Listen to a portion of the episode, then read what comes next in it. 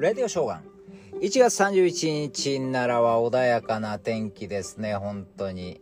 あなたの地域はどうでしょうか？えー、今日で1月も最後31日ですからね。明日から2月。早いっすね。えー、でも昨日はちょっと悲しいニュースが流れてきました。えー、シーナンドロケッツのギタリスト、鮎川誠さんが亡くなられました。えー、本当にね、かっこいいロッカーでしたけどね。えー、ご冥福をお祈りします。本当にあの、なんやろ、立ってるだけでロックっていう人なかなかいてないっていうか、あの、初めて見た時、あれほどサングラスの似合う人もいてないと思ってましたよね。かっこええなと思ってね。で、ギターガーン鳴らして、うおーってなるしね。もう本当にあの元祖明太ロックというか私も明太ロックにはまりました。あの、えー、ザ・ザ・モッズが一番ハマったんですけどそでもう博多にもルースターズロッカーズもいっぱいもうそういう明太ロックもロックガチガチのロックがいっぱいあったんですよ。もうすごい。でその元祖ですよ。鮎川誠さんやったらもうサンハウスでシーナロケッツとね。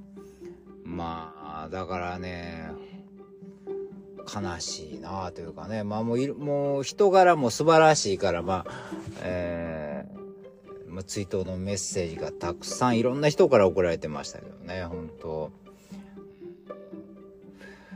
その中でねあの武田鉄矢さん、えー、金八先生ね。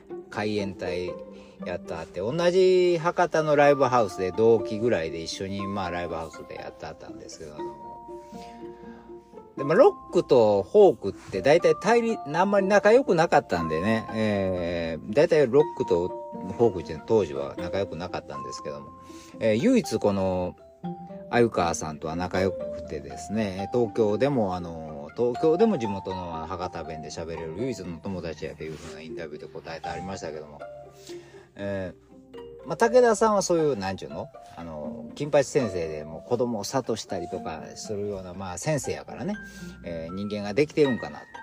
いや、私なんかよりずっともうあの、鮎川誠の方がもう、もう、人間ができてる、もう器がでかい言うてましたよ。みんなが幸せになるようになろう。いや、ならないかんよ、いかん、みたいな感じで言うてたって。確かにね、ロック、明太ロックとか、ロックっていうのも反、反、なんていうのかな、反体制とか、要するに攻撃的な音楽だったわけですよ。今は、今のロックはまた違うんやろうけどね。まあ、ピースなというか、まあまあ、なんていうかな。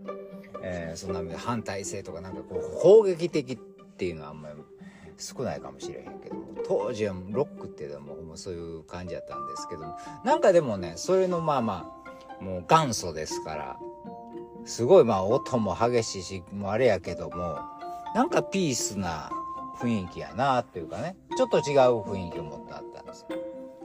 で、その、それで武田鉄矢さんが、あの、まさに奥さんが椎名さんで、あの、バンドのね、ボーカルで、も夫婦ものすごく仲いい。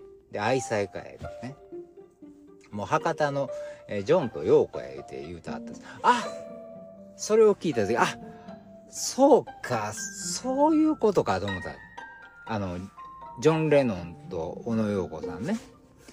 なるほど。だからラブピースやねやと思ってね。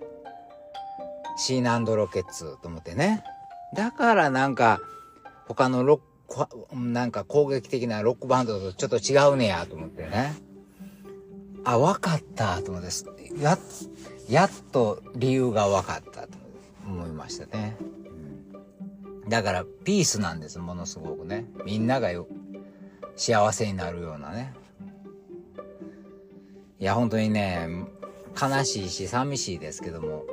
でも、きっとね、天国で奥さんの椎名さんとまた仲良くバンドやってあるんちゃいますかね。やれるじゃないですか。